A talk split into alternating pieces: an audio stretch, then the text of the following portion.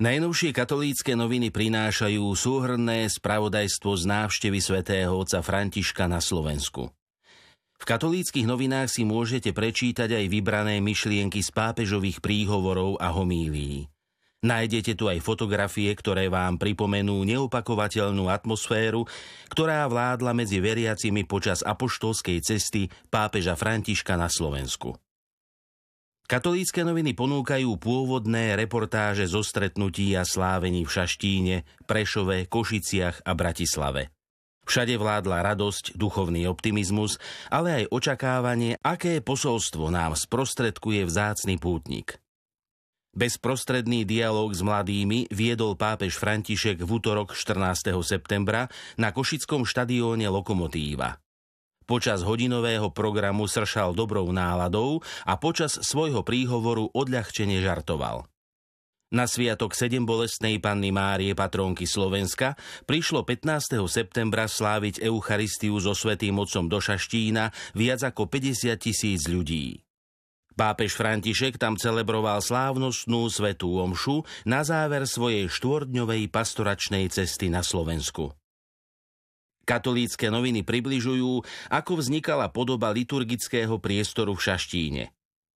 Katolícke noviny sa o tom porozprávali s architektom Michalom Bogárom, akademickým sochárom Martinom Letrichom a výtvarničkou Dorotou Sadovskou. Prinášajú osobné zážitky redaktorky katolíckých novín Lenky Vatrtovej, ktorá bola počas návštevy svätého Otca na Slovensku súčasťou pápežského mediálneho týmu. Na stránkach tlačovej kancelárie konferencie biskupov Slovenska je možné nájsť kompletné spravodajstvo z návštevy pápeža Františka.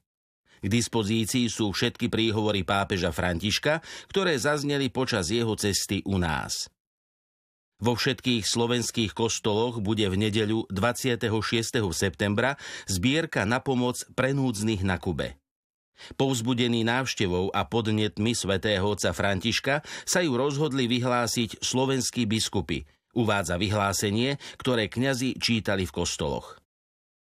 Svetý otec František na Slovensku podľa predsedu konferencie biskupov Slovenska monsignora Stanislava Zvolenského svojimi slovami a gestami rozsieval dobro a my sa budeme usilovať, aby to dobro, ktoré rozosial, prinieslo úrodu.